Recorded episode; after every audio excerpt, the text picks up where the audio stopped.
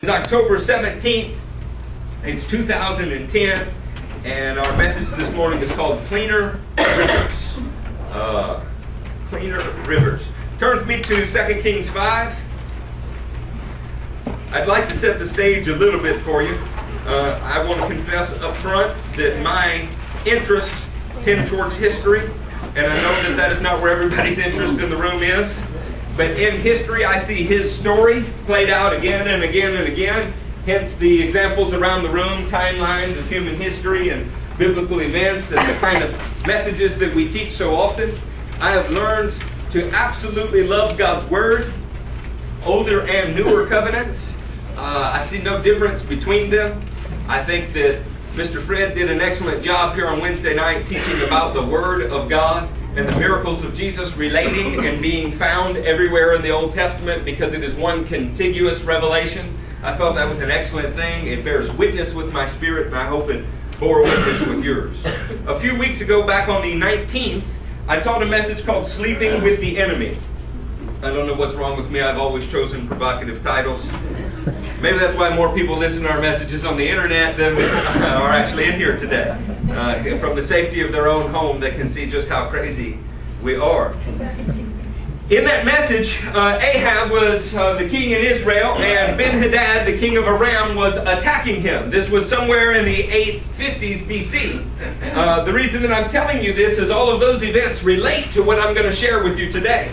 And in those events, Ahab was quite willing to give away his children, quite willing to give away his family, as long as the enemy stayed on the peripheral of his life. In my feeling as I was preaching, as the leading of the Holy Spirit was happening, I felt as if this was the church. That the church was more than willing to put up with some demonic harassment. They were more than willing to give away things that were unimportant to them and not fight for them. And God was asking a question. The point of the whole message was who will start the battle? And in that message, Ahab was fighting with Ben Hadad, king of Aram.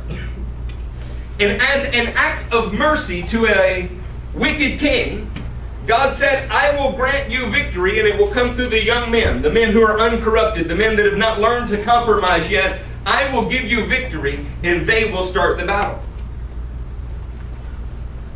Just a few years later, because of Ahab's lack of repentance, a man named Micaiah prophesied to him, when you go into battle with Aram this time, you're going to die. Elijah had prophesied victory against Aram. They got it. A few years later, Mike, Micaiah prophesies, you're going to die in this battle. And the scripture says in Kings 22, an arrow shot at random found the joints in the king's armor. And he died. So the king lost a battle to the same people God had given him victory over earlier. Because he was unrepentant, because he was selfish, because he did not go through a kind of process that we will cover this morning.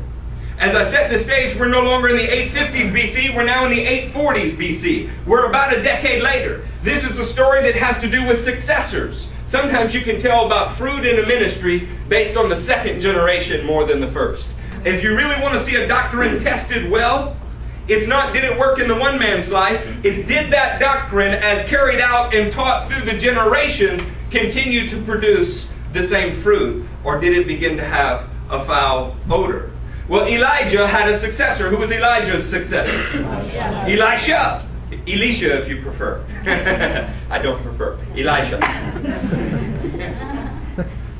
There was a successor to Ahab. His name was Joram. I mean, there was a one year interim in between there where there was another guy who didn't make it long, but Joram was the next major king. There was a successor to Ben Hadad, king of Aram. This is a real stretch. See if any of you know this. Watch. Ben Hadad II. Isn't that a great name for a successor? ben Hadad II. I mean, that won't be hard to remember. A story of successors. In the second generation, what will happen? In the second generation, what is God teaching us? It is a great thing to look and see Charles Finney did amazing things for God.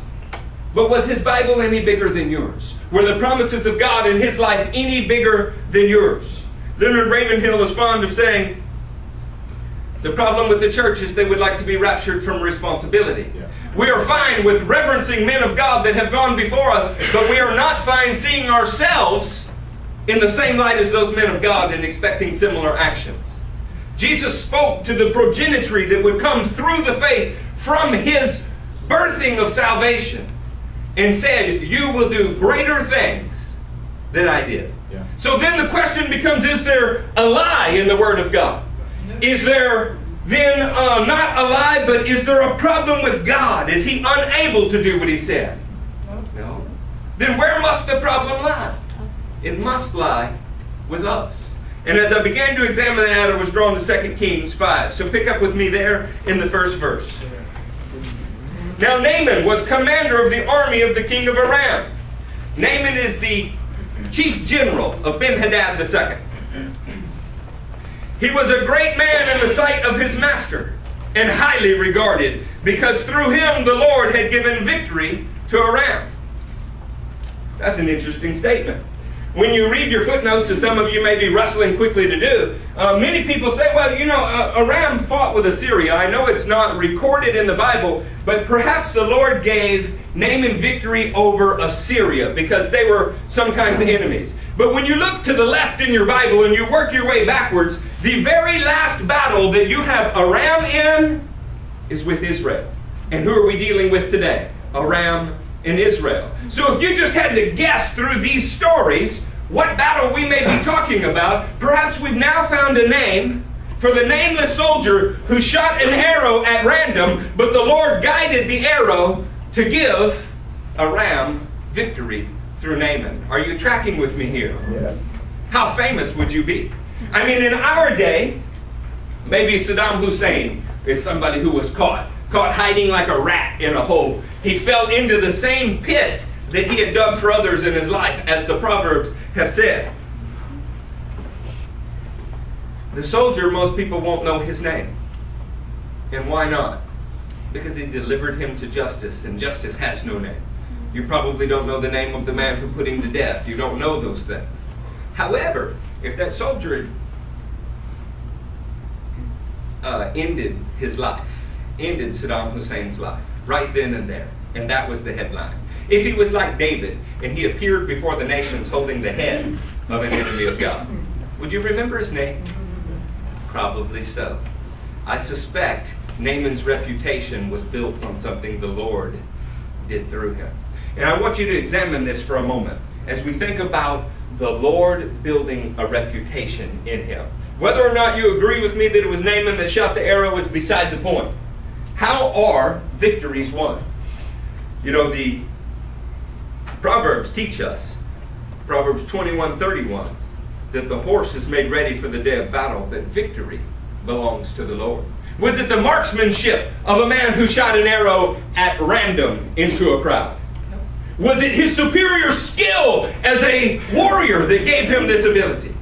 Whatever you have in your life, friends, Whatever is there, whether it is wealth that you've amassed, reputation that you've amassed, strength that you have lifted to build, you have nothing except what the Lord gave you. The sooner we recognize this, the sooner we can deal with the greater topic in our lives, which is a fear of loss. If you have nothing except what the Lord has given you, why are you worried to lose anything that the Lord may strip from you? Wow, well, we'll get there in a minute something that is interesting is that this man is considered a great man, but it was the Lord who did it. He was a valiant soldier, but he had leprosy. Hmm. Isn't this kind of all of our stories? Isn't this kind of where everybody stands? you have good qualities. God has said good things about you. But you may also have this one area that is eating away, and it usually dwells in the flesh, trying to rob you of what God has called you to be. Then the question becomes why would God allow something like this in my life? Why would God allow something like this? Well, let me ask would we be reading about Naaman if he had no leprosy? Would you love Paul if he never had been imprisoned, beaten, or shipwrecked, or snaken? Would you know who Joseph was if his brothers had not sold him into slavery? What an interesting concept. Lord, raise the dead, open the blind eyes, but don't allow any of us to die or go blind. See, we have fallen into a trap in America. We want all of the blessings, but none of the road of suffering that it takes to get there. We want the golden crown, but we do not want to wear the crown of thorns. Let someone else suffer. Let us be the rescuer. He was a valiant soldier, but he had leprosy. An amazing man who had a terrible ailment. As we talk about him this morning, you could think of him as a general in the army of Aram. If that's hard for you to say, you may just think of him as a Syrian general. But what I would prefer for you to do is put yourself in his shoes. Can we all agree that the people in this room have valiant qualities, but also may have some things in their life that you would rather keep hidden? Ladies, why did you wear the makeup that you're wearing this morning? Why? Well, I want to look my best. Isn't that just another way to say I don't want to look a certain way? Hmm? Are you horrified when somebody catches a photo of you and you weren't prepared for it?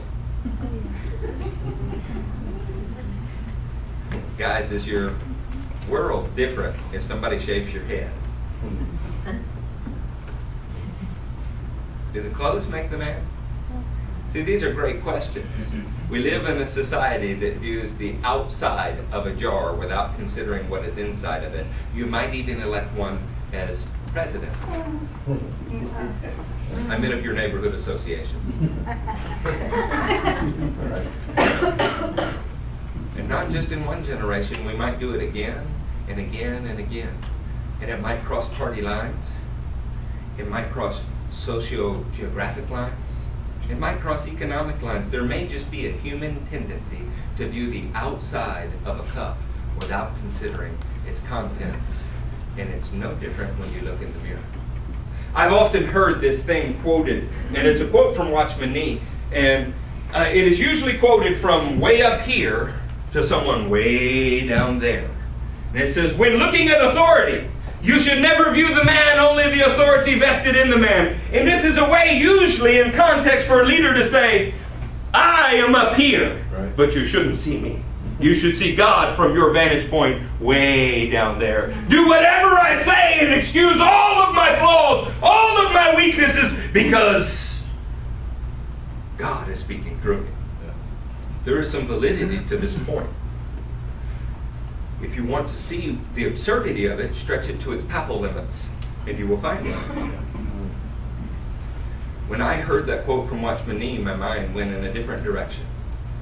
When you were staring in the mirror, do you see the man or the authority that was invested in the man? Do you see the outside of your container or do you see what God has invested in you? Because a man that has truly met authority will see what God has put in him, not the flesh that encases it. Come on, friends, this is a powerful lesson that we could all learn. I think as we read about Naaman this morning, we will find something out about ourselves. Now, Naaman was commander of the army of the king of Aram. He was a great man in the sight of his master and highly regarded, because through him the Lord had given victory to Aram. He was a valiant soldier, but had leprosy. Now, bands from Aram had gone out and taken, taken captive a young girl from Israel, and she served Naaman's wife. She said to her mistress, If only my master would see the prophet who is in Samaria, he would cure him of leprosy. what an amazing woman of God. You don't even know her name. But although she was taken in captivity as a slave through a nation that she's supposed to have a peace treaty with, she still cares for her captor. Come on, friends, you should hear this. There are no victims in Christ, period. There are no victims in Christ. If you are in Christ, you are not a hypochondriac. If you are in Christ, you are not a victim of society. If you're in Christ, you cannot be a victim because you are in Christ. Yeah. And He is no victim. Amen. If you've laid down your life willingly, no one can take it from you. If your outer man is not what your life is about, it doesn't matter what has been done to the outer man. Every situation God puts you in is for your best because you believe Romans 8:28. You believe that in all things God works together for the good of those that love him and are called according to his purpose. Saints, this is an often quoted scripture, but it is very poorly lived out. If you believe that everything that comes your way is being used by God to shape you, then everything that comes your way is the very best for you. But you don't understand, Eric. You don't know the bad things that have happened to me. Have you read your Bible? Friends, it's full of rape. It is full of warfare. It is full of drunkenness. It is full of every kind of sin that exists on the planet today. We've just found electronic ways to do it. And God uses every one of those situations to bring glory to his name somehow. The question is not does the glory of the Lord fill the earth? The prophets already have declared that it does. The question is do your eyes perceive it? I want to tell you, if you've made yourself a victim, if when you look in the mirror, what you see is the man and not what's invested in the man, you are deceived. And you're unable to fulfill what God has called on your life because you still need to be born into the new life. If the kingdom has not made its way from your heart into the expression of your life, then I would suggest there's still much more kingdom to be had in your life. Now, I didn't come here to beat you up today. You could hear that, and with the victim's mentality, you say, Pastor is saying I'm not what I should be. Or you could say, Pastor is telling me I can be more than I am. I tell you, your response to things like this will be a witness for you on Judgment Day. Because Revelation 14 says, Blessed are those who die in the Lord from now on, for their deeds will follow them in eternity. What will your deeds say about your life? When you looked in the mirror, remember Jesus' words the flesh counts for nothing. What do you think all the stories about five loaves and two fishes are about? Little boys and great big giants, small armies and big armies. What is it about? It is trying to get you to look past the limited nature of your resources, physical or otherwise, and see that God is looking for willing vessels to work through. If Naaman did not have a weakness, you would not know his name. Now, bands from Aram had gone out and taken captive a young girl from Israel, and she served Naaman's wife. She said to her mistress, If only my master would see the prophet who is in Samaria, he would cure him of his leprosy. Naaman went to his master and told him what the girl from Israel had said. By all means, go. The king of Amram replied, I will send a letter to the king of Israel. So Naaman left, taking with him ten talents of silver, six thousand shekels of gold, and ten sets of clothing. The letter that he took to the king of Israel read, With this letter I am sending my servant Naaman to you, so that you may cure him of his leprosy. As soon as the king of Israel, who is Joram, by the way, read the letter, he tore his robes and said, Am I God? Can I kill and bring back to life? Why does this fellow send someone to me to be cured of his leprosy? See how he is trying to pick a quarrel with me. when Elisha, the man of God, heard the king of Israel had torn his robes, he sent him this message Why have you torn your robes? Have the man come to me, and you will know that there is a prophet in Israel. So Naaman went with his horses and chariots and stopped at the door of Elijah's house. I want you to examine for a moment Naaman's method of finding a cure. Because Naaman's method is the world's method, and sadly speaking, it has often been our method. The very first thing that he does is go seek out the greatest person in his land, his king. I mean, because whoever has authority, reputation, beauty, whoever's got the best programs, the most butts and seats, that must be where the power is found. He goes to seek greatness to be healed. You ever seen somebody get sick, spend all of their money traveling around the world for the very best doctors? If that doesn't work, they travel all around the world to the biggest healing movements. Why? Why? Is the God who is healing in China not the same God that is healing in this storefront church? Is it really about the grandeur of our setting? What does it say about us that if it's distant, if it's far, if it's big, if it's a new altar like the one that Ahaz found in Syria, then it must be better. What does it say about us? Is our method of cure to go seek greatness? What did he do next? He packed as much human effort in as possible. Ten talents of silver, 6,000 shekels of this, 10 sets of clothing. You biblical students out there will recognize 10 as the number of human government. This speaks of cramming as much of himself into this as is possible. What is six the number of? Sin and man. If our efforts to be right with God, to be healed of our leprosy, to be healed of hidden things revolve around seeking the greatest and looking great while we do it, and making sure that everybody knows. Have you ever heard a testimony that goes like this? Cody got healed. He got healed when I prayed for him. I fasted and I fasted and I walked uphill two directions and there was a bobcat on my back and snow under my feet and the sun was beating down upon my bald head. But I persevered and he stands before you healed. I've heard a lot that go that way. In my experience, this is not how healing works. Amen. It works when everybody is at the absolute end of their rope. Yep. And it is clear that there was nothing of man in it at all. Amen. For this reason, he often uses people that more resemble court jesters than resemble mighty men of God. That may not know what day of the week it is, but they've learned to depend upon him.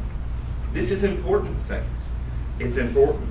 What else did he do? How did he show up at Elijah's house? Did he show up just begging for help? He showed up with chariots and horses. Friends, why would you bring the ancient equivalent of a tank? Why would you bring cavalry if what you're going for is to see God?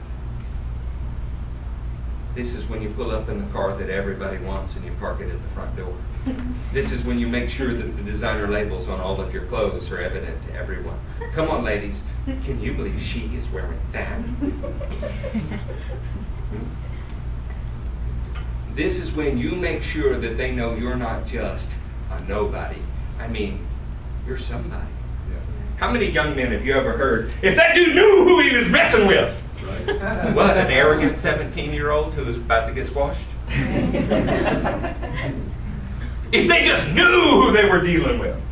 I was in a church service one time where a demon standing inside of a human being stood up and said, Lord, show them, for if they knew who I was, for I am Michael, the archangel. I said, Come on, Michael, let's go have a talk out back. It is the spirit of the world that is showy and glory. It is the Spirit of Christ that points all glory to the Father. This man has showed up in the typical way the world does, with letters from a great king, with as much human effort, gold, silver, clothes, as he possibly can bring. He's shown up in full glory with all of his armaments, cavalry, and letters. By the way, why could the king of Israel do nothing for him? The king of Israel could do nothing for him because he occupied a position, but he did not let that position's power and authority occupy him. Right. Are you a Christian? Yeah, man, I was, I was, I was raised in the church. When were you born again? Yeah, a few years ago, you know, I got serious about Jesus. Yeah, I can tell. Who was the comedian? You look like a man, but you're not a man. See, in Christianity, you can tell who has a position in God's kingdom because the authority of that position fills their life. It doesn't matter what a name tag says. I just got back from visiting the Sutherlands in Austin. Any situation you put Wade in, any situation you put him in, he's authentically Wade. Who else would he be? This is God's authority working through his life. So he is always working the same kind of scenarios. And you know what? He's exceedingly good at being who God has called him to be. He was teasing me because we were at a Chick fil A. And the last time he and I were at a Chick fil A together, there was a small confrontation with a lost man. He said, Eric, everywhere you go, this happens. I said, wait, you're being authentically you, I'm being authentically me, and this is how God has used us. One man, it a fire. fire, another starts one. but God makes it grow. All right, back to Naaman. He shows up with the kind of cure that men want and look for. I love Elisha's response because this is God's process. God's process is the exact identical opposite. That's not really a good phrase, is it? Exact identical opposite. It's the same difference. God's process is man's in reverse. And isn't that just like God? Whatever comes naturally to you, we need to do the opposite because your natural nature is of the devil. Mm-hmm. Verse 10 Elijah sent a messenger to say to him, Go wash yourself. Now, wait a minute. Naaman wanted to go seek out greatness. What did Elijah do? Elijah sent the lowest person in his house. Right? Couldn't find it at the king of Israel. The prophet doesn't even come out to him. The man who wants to seek greatness, what will God do to him? He will put you in the lowest, most humbling situation you can possibly find yourself in. If your life's ambition is to have a worldwide ministry, God might make sure that you never get out of a two, four, two square foot area. If your life's ambition is to be something that is great, God might make sure that you're a failure in everyone's eyes. This is how He adjusts our ambitions. Because where you find selfish ambition, you find every evil practice. So this man wants greatness. So what does God do? Sends him a messenger. Slowly. Elijah sent a messenger to say to him, Go wash yourself seven times in the Jordan, and your flesh will be restored, and you will be cleansed. He didn't just want to seek greatness, he wanted as much human effort as he could possibly get in it. And since he's now not being met with greatness, he's hoping that he has to climb Mount Kilimanjaro to get healed so that he can go back and say, It was when I walked two ways uphill to school with a bobcat on my back and glass under my feet that I got healed. What are all of those testimonies saying, whether you've heard them in church or not? Me! Me! I'm great! How great thou art! I want to confess. I've known lots of people that have seen amazing visions. Lots of people that prophesied amazingly. It was not necessarily a sign of maturity in the Christian walk. A lot of them are not serving Jesus today. We sang a song in worship today. The very first time I was in a charismatic on fire spirit filled meeting, the man was there that wrote that song. But he does not love or serve Jesus today. So then we can see gifting is not a sign of maturity. The fact that Naaman was a valiant soldier, that God had used him, did not mean that he was mature in any way, shape, or form. You know who didn't know that? Naaman. You never know when you're deceived, do you? You ever talked with a drunk about driving? I won't ask you if you've ever been that drunk. oh man, I'm good. No, I'm spry as the morning breeze. You know? I got a relative that I used to watch drive his Harley home. You know, I could see him coming down the street because he kept passing up my house. Couldn't remember where it was. Looked like a figure eight. I thought, damn, did, did, did the road develop turns in it overnight? No, he's staggering. Hey man, you're drunk. You're going to hurt somebody. No, I'm great. I've been doing this all my life. Yeah, but you know, as silly as that is, you get the same responses spiritually speaking. No, no, I know God's with me. Why? Well, because I'm me. Is that good, my friends? What if your armor is hiding leprosy? What if your armor is hiding leprosy? How do you get cured? Well, it starts with humbling yourself. Maybe you could take the least in the assembly and let Him judge your life. Or if nobody can correct you, you'll have a hard time. You have a very hard time in life. There's not one person in your life that can bring you correction. Who will point out leprosy? We already saw the king of Israel couldn't do it. Who did God send to do it? A hmm. messenger, right? A courier. So is God's method always to bring great men to other great men? Fact, he uses nameless prophets a lot for a reason. Elijah sent a messenger to him to say, Go wash yourself seven times in the Jordan, and your flesh will be restored, and you will be cleansed. Did Elijah give him a good word? Yeah. What did he want? Why did he come? Ostensibly, why did he come to Israel? To be healed. What was he just told how to get? Healed. So there should be elation and joy. And there should be, oh, I don't even need to spend my silver gold. I didn't need to call on my high connections. The Lord loves me enough that it is a simple thing to be healed. Is that his reaction? See, his reaction shows where his heart was. But Naaman went away angry and said, I thought that he would surely come out to me and stand and call on the name of the Lord his God, and his hand, and wave his hand over the spot and cure me of my leprosy. I wanted it to be done in a great and astounding fashion, where everyone would know my name. Are not Abana and Pharpar, the rivers of Damascus, better than any waters of Israel. Well, if they are, my friend, what are you doing in Israel? Right. See, this this this Naaman-like spirit has crept its way. The, the, I, I'll get down here peek around the pulpit so nobody gets so angry at me. It has crept its way even into this room.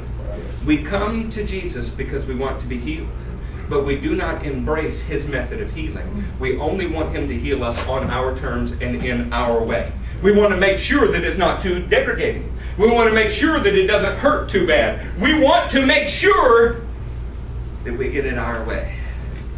Well, there's a Burger King down the street, and they will give it to you your way because they are fee for service.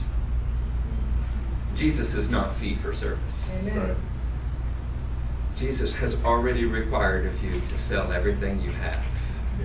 So when you come to Him, you come empty handed. Let's be clear, you have nothing of worth for Him. Let's be absolutely clear, you are all part of the same disease stuff when you walk through His door.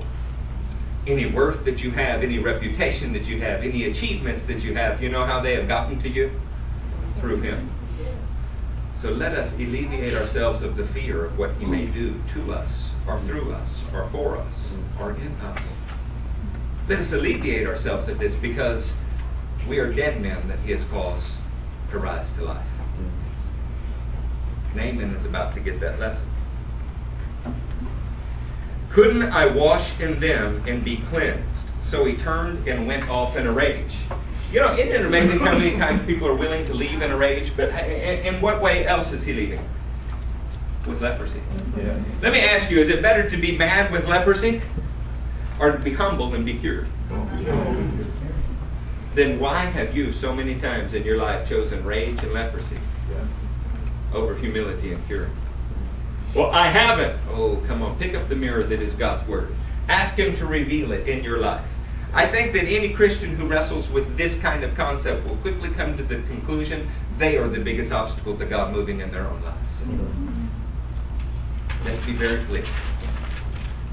I'm not speaking about a church somewhere else. I'm talking about you. And I'm talking about me. Because Naaman's story is our story. It is as simple as doing what God says when He says to do it. But how often have we made it much more complicated than that? How often have we been angry when he didn't do what we wanted when we wanted it? How often have we slandered, murdered, competed with others when we didn't stack up the way that we wanted to? See, these are the marks of Naaman's cure. Naaman's cure, just so that we're clear, exacerbates leprosy it makes it worse. It just provides more flesh like fuel for leprosy to grow. God's cure, however, puts an end to your flesh.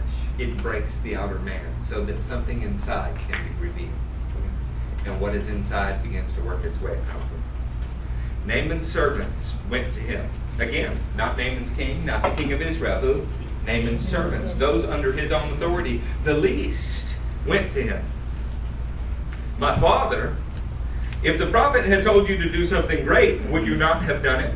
How much more then when he tells you, wash and be cleansed? So he went down and dipped himself in the Jordan seven times, as the man of God had told him, and his flesh was restored, and he became clean like that of a young boy. Then Naaman and all his attendants went back to the man of God. He stood before him and said, now I know that there is no God in all the world except in Israel. Please accept now a gift from your servant. Naaman has gotten the revelation that we haven't gotten all of the leprosy out of him. His skin is cured, but his heart is still in process. You can be saved, friends, but still need to be working Egypt out of every square inch of your life. He wants to give a gift. Why? The entire thing was predicated upon it not having anything to do with him. So the prophet will not receive that gift. I will not accept a thing, was the word he said. And he refused him. I don't want to teach the rest of this story because I have others to get to. But I want to tell you before Naaman leaves, he knows that his king hasn't gotten him anything. His wealth hasn't gotten him anything. His great effort and reputation haven't gotten him anything.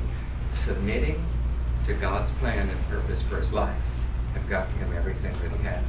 Yeah. Should I really have to teach anymore, or would that preach enough for you? Yeah. You don't have anything that will get you anywhere with God. But when you are where He says to be, when He says to be there, doing what He says to do, you get everywhere with God. Right. This man got a beauty treatment. It's better than a facelift. He got baby skin. I bet he got it on his heart as well. Listen to this word.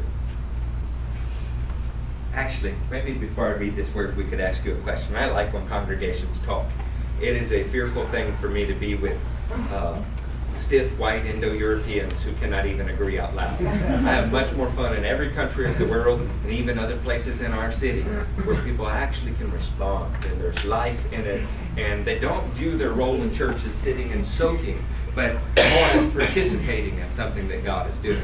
So when I ask you a question, I, hope someone will be bold enough to answer. What is the best thing that ever happened to Naaman? Was it his victories? Was it his reputation? What was the best thing that ever happened to Naaman? His leprosy. The best thing that ever happened to Naaman is something that all human beings would fear. Nobody would ever welcome. Nobody would ever want it. Nobody would ever pray for it or ask for it. But it was the best thing that ever happened in his life. So then listen with new ears to this verse. I'll tell you where it is after I read it. That way you're not busying yourself turning here. Consider it pure joy, my brothers, whenever you face trials of many kinds because you know that the testing of your faith develops perseverance. Perseverance must finish its work so that you may be mature and complete, not lacking anything. Right. Friends, there's a great big deficit in our lives if we do not experience suffering, if we do not experience struggle, and if we do not experience hardship. We never get the leprosy cured. America is as leprous as any nation on the planet. In its self sufficiency, its great wealth have hidden it well. And when we do want cures, we want cures Naaman style. We don't want cures God style. The only way to get anywhere with God is outlined in Philippians 2. It's the path of Jesus. You lower yourself, become the servant of all men to the point where you are literally crucified for the King of the universe, and then he will exalt you. You don't need to be right. You don't need to be thought well of. The Bible actually says, Woe to you when all men think well of you. Samson's own brothers and sisters tried to tie him up. So why are you surprised when you catch friendly fire in the church? Oh, did y'all think we were talking about the way the world would treat you? it seems as if some of the world has crept into the church. But not you, right? Not me. Or has it? And maybe messages like this, when we dwell on them, can show us how to let Jesus be formed in us by carving leprosy out of us. Mm-hmm. How about this scripture? This is a good one. By the way, that last one is James 1, 2 through 5. It also happens to be on the wall in the back of the church. Romans 5, 3 through 5 says this Not only so, but we also rejoice in our sufferings, because we know that suffering produces perseverance. Perseverance, character, and character, hope. In other words, there is a path that starts with suffering and trial and ends in maturity. It ends in the fullness of the hope being born in you. So is it strange then when some of us face cancer? Is it strange then when some of us face bone or joint disease? Is it strange when some of us face economic woes? Is it strange when some of us cannot get our relationships right? Is it strange when we face trials of every kind? No. No, it's not strange at all.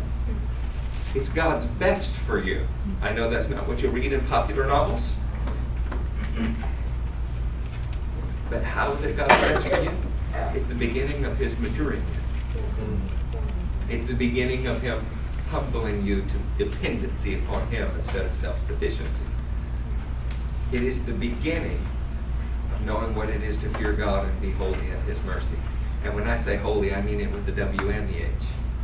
Wholly at His mercy. Turn with me to Mark 14. There. There. There.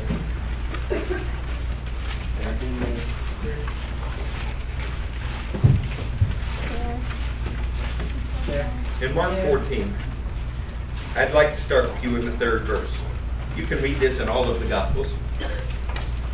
Although in John's Gospel it's in a little different order and you have to do some work to put it together. While he was in Bethany reclining at the table in the home of a man known as Simon the Well, good things can happen in leprous situations. Come on, saints, that's worth thinking about. Good things can happen in leprous situations. I have situations in my heart where I am grieved over brother's actions, and brother's actions are grieved over mine. We've left the altar, we've tried to resolve it, left the altar, tried to resolve it. It's a leprous situation. You know what that means? Good things are going to happen. It's just a matter of time. God is carving out those things that should not be there. He is maturing us. He is setting us towards perseverance, maturing us so that His hope can fill our hearts. This is not a reason for discouragement. Whatever you face today is God's best for you, His highest purpose for you that day, because He's working in all things. While he was in Bethany reclining at the table in a home of a man known as Simon the leper, a woman came with an alabaster jar of very expensive perfume made of pure nard. She broke the jar and poured the perfume on his head. You know, I went to Israel in 1997, and one of the things that I wanted to find in a Galilean gift shop was alabaster jar. It's almost as if I misunderstood the point of the star story. On the wall where I found these little jars, it said alabaster jars, and it listed this scripture. Boy, what a pretty jar. I brought one back. And I'll tell you, when you scratch it, it's kind of fragrant. It's soft stone so that it could be molded. It's beautiful. Didn't matter what kind of jar the anointing oil came in. Was the jar the point of the story? But we have a fine way of making the outer garment the point of the story, don't we? We have a fine way of focusing on that which can be seen and ignoring that which is unseen. What did you have to do to this jar before Jesus could be anointed with oil and he declares something? What she has done is a beautiful thing. You had to break it. Friends, your jar, your container is no different. It must be broken before the Lord. Before the Lord, we'll call it beautiful. If the jar isn't broken, oil cannot flow. Hmm. Come on. If the jar isn't broken, oil cannot flow. Our God will not abide with your flesh. Your flesh must be broken so that His Spirit can flow.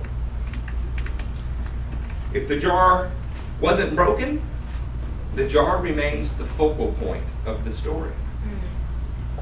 If you are not broken, then you are the hero of the story, and God will not tolerate idolatry. If the jar isn't broken, it is not beautiful to Jesus.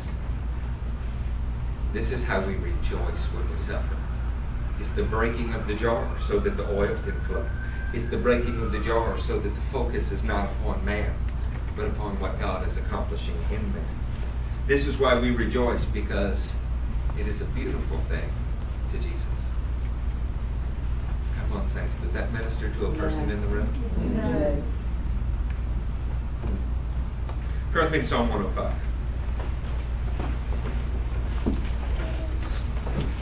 Are y'all scripture weary already? There. There. Psalm 105.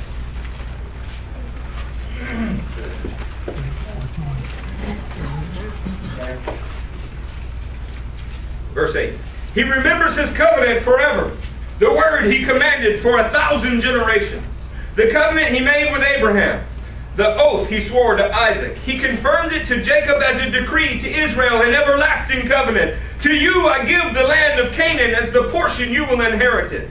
When they were but few in number, few indeed, and strangers in it, they wandered from nation to nation, from one kingdom to another. He allowed no one to oppress them. For their sake, he rebuked kings. Do not touch my anointed ones. Do my prophets no harm.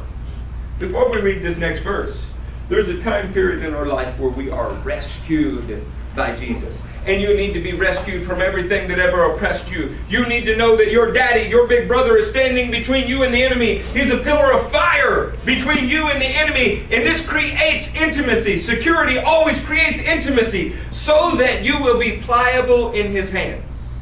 See, I have protected you. See, I have set you apart. See, I have let nothing ravage you. Now be pliable in my hands. You know what the Jews refer to Egypt as? You can find it throughout the scripture. You just have to look. The furnace. Why is it the furnace? Because this is where the nation was pounded, beat, and formed into a nation. And it was birthed as the nation with a baby crowned going through the Red Sea. Like water breaking.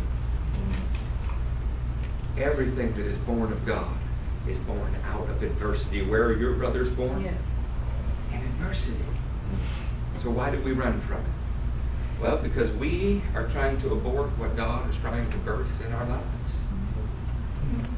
We want a cleaner river. We want something easier, something with a little more glory in it. Have you ever been in a church where they yell, Glory! I love it. But the question is, glory for who? You or him? Because that's always the choice. You or him. Glory for him or glory for you. Which is it? Because he will not share it. Oh, yes. Does Jesus make up the majority of your lives? Or is Jesus your life? Is Jesus a possession of yours? Like a nice house, nice car? A right way to live? Or is Jesus your very life? See, these are the questions you begin to wrestle with when you are asked to do something you don't want to do.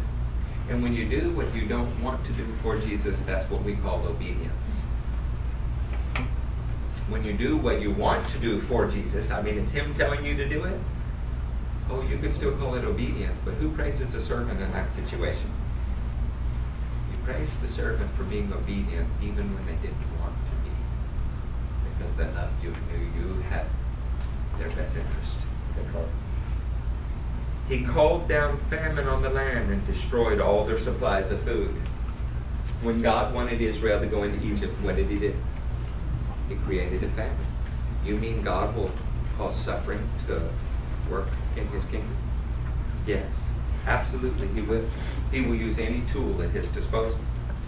He called down famine on the land and he destroyed all their supplies of food. And he sent a man before them, Joseph, sold as a slave. If you don't find that scripture remarkable, you have not thought through this. He sent someone before the rest of Israel, and he was sold as a slave. Come on, you know the story. How did he get sold as a slave? Who did it to him? His brothers. His brothers sinned, and God says in the Psalms that it was God who sent him there. He used their sin to avail Joseph into Egypt.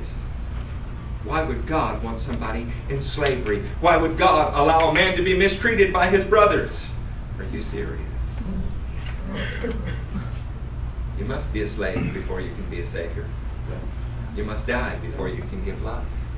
The jar must be broken before the oil will flow. Come on, are you with me? Do you think Joseph got discouraged? Many years. He was 17 when this happened. He was in his 30s when he became king. You think he got discouraged?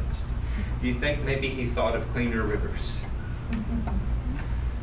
Friends, there's only one river, and it's the river of God's presence. Turn with me to Genesis 50. We're going to learn some neat principles here.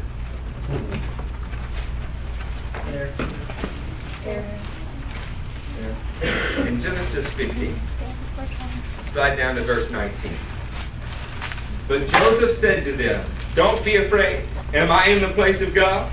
You intended to harm me, but God intended it for good to accomplish what is now being done the saving of many lives. You mean you could look at your brothers who sinned against you, sold you into slavery, caused you to be falsely accused of rape, forgotten about in a foreign jail? So God has used this for good? Yes, this is just like the New Testament imperative that says, rejoice in your suffering, it will produce in you maturity. Does he sound like Jesus when he's forgiving someone, saying God's using it for good? Isn't that the goal? To sound like Jesus, to look like Jesus, to live like Jesus. So, but you don't understand, it was injustice. Yes, and you've been a part of a lot of injustice in your life. God will use it for good anyway. Our God's like DD7. He'll go into that polluted water and make it clean. Or OxiClean, I guess, in this hmm. generation. I don't think Billy's talking about that anymore.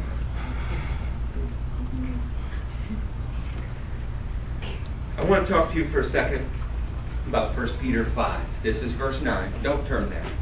I want you to hear what it says. Resist him, standing firm in the faith, because you know that your brothers throughout the world are undergoing the same kinds of suffering. And the God of all grace, who called you to his eternal glory in Christ after you have suffered for a little while, will himself restore you and make you strong, firm, and steadfast. To him be power forever and ever. Amen. I want to talk to you about solidarity and suffering first. Anybody that has ever had a very specific ailment that was overwhelming and meets someone else with that same ailment, immediately has a bond. Any group of people that ever been oppressed, I had so much fun with the, with uh, my Indian friends. I'll tell you why. They're way over this because they're they're seriously in love with the Lord. But the United Kingdom at the time the British Empire basically enslaved the nation. Uh, I mean, you can call it colonialism, but you know it's the kind of thing people fight against. And if you win the war, you win your freedom. So I would call it slavery. And uh, I said, you know, we got something in common, you and me. And uh, we're laughing. And uh, he says, what? What is it? I said, we both got sick of the British and threw them out of our countries. there was an immediate bond. And it was a joke. I mean, it, it was clearly a joke. But there was an immediate bond. There is a solidarity that comes from knowing your brothers throughout the world are undergoing the same thing because brothers are born in adversity. There's another art. If you call that the art of solidarity, I would say there's another art in suffering. What was happening to Joseph during this time? During this time, Joseph is being slandered, imprisoned, horrible difficulties in his life, rejected by his loved ones. Something else is happening. If you walk down a hospital hallway and you look in to the terminally ill, they're not laying there wishing that they had had more plastic surgery. They're not standing there wishing they'd made more money in their lives. Joseph's time in Egypt had a kind of artwork to it. It eliminated superfluous and extraneous things from his life, like the need to be right, to be somebody. In fact, I bet by the end of it, he had it boiled down to, I just want Jesus to be pleased. Except in his day, he would have simply called him God. See, when you walk by a hospital bed, you find people doing something, either growing more bitter or trying to get right with God and man, which is the heart of the gospel. Suffering has a way of eliminating from you things that don't belong. The artist Michelangelo once said about a column of rock, actually marble. David was always in it. He was just waiting to be released. Come on, what are you? that things just need to be eliminated from your life so that your beauty can be released. Because our God is a master artist. And suffering is one of his many tools. What are you? In the book that I showed you earlier, Rob Bell's book, he gives bars of soap to his friends who are sculptors. And out of the very same bars of soap, one carves a bird, another carves a human face, another carves links in a chain. It is all amazing things. None of them ever added to the bar of soap. They only eliminated things that did not belong. What kind of leprosy is God trying to wash away from us? And we're just looking for cleaner rivers, easier paths, softer beds. I'm telling you, embrace where you are in life. It's a beautiful place to be. I'm telling you that if a Chinese man in 1947 can write those words, look, I'll read them to you. That way you don't think I'm making it up. 1947, he's in a communist prison. When the Lord opens our eyes, we will see that everything that has happened to us throughout our lives is meaningful. The Lord never does anything in vain. What you are facing every day is His highest good for your life. The Lord has arranged everything for us for a single purpose breaking the outer man, that what is pure and beautiful might be revealed. So let me ask you are you really living God's best for your life? Since that seems to be what sells books these days. Because I would say God's best in your life is embracing the good, the bad, and the ugly and letting it drive you towards Him and Him alone. Well, there's something else from something else from Joseph's life that I think is worth commenting on. If you'll turn with me, this is Genesis 41. It is the 52nd verse. Please don't be distracted about this. I'm going to wait for you to get there. There. There.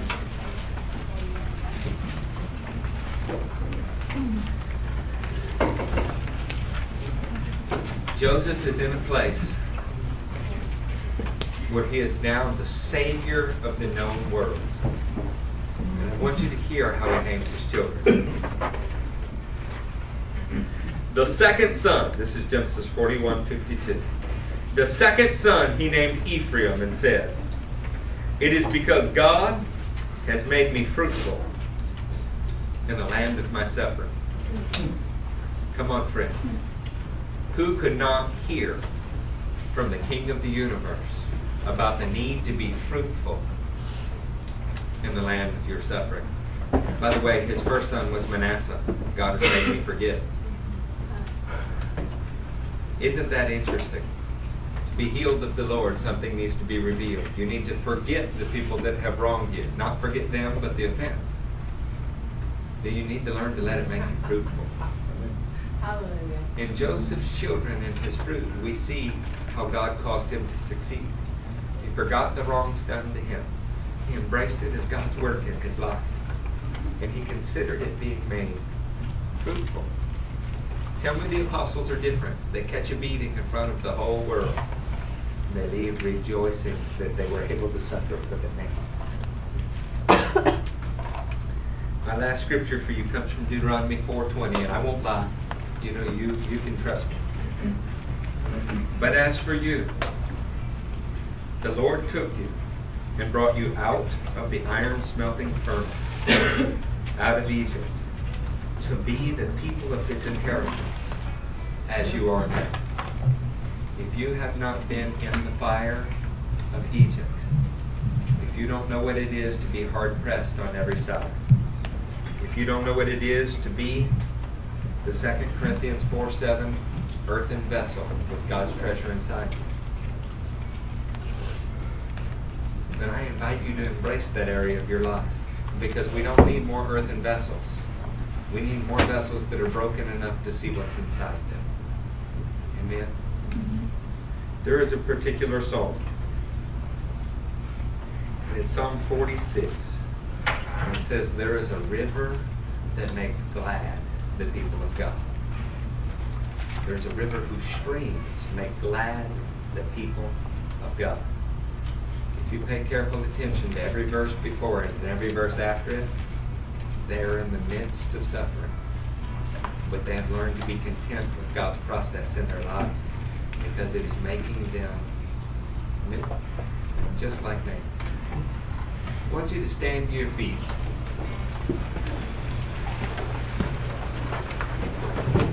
We're going to worship just a little bit. You can file out anytime you want. But I'd like you to think about are you embracing the river God has for you, or are you looking for cleaner rivers? Are you baptizing yourself in the dirtiness of the cross? The ugliness of the sacrifice of Jesus? Is it before your face so that you know what's expected of you? Or have you cleaned this whole thing up and you're just baptizing yourself in the river of blessing? What a great question. As we worship, you do whatever you need to do. We don't have a plan at this point. We just want the Holy Ghost to do in His people what He wants. I desire to see the lost saved. I desire to see you and me healthy desire to see God's kingdom advance, And we can't do it covered in leprosy.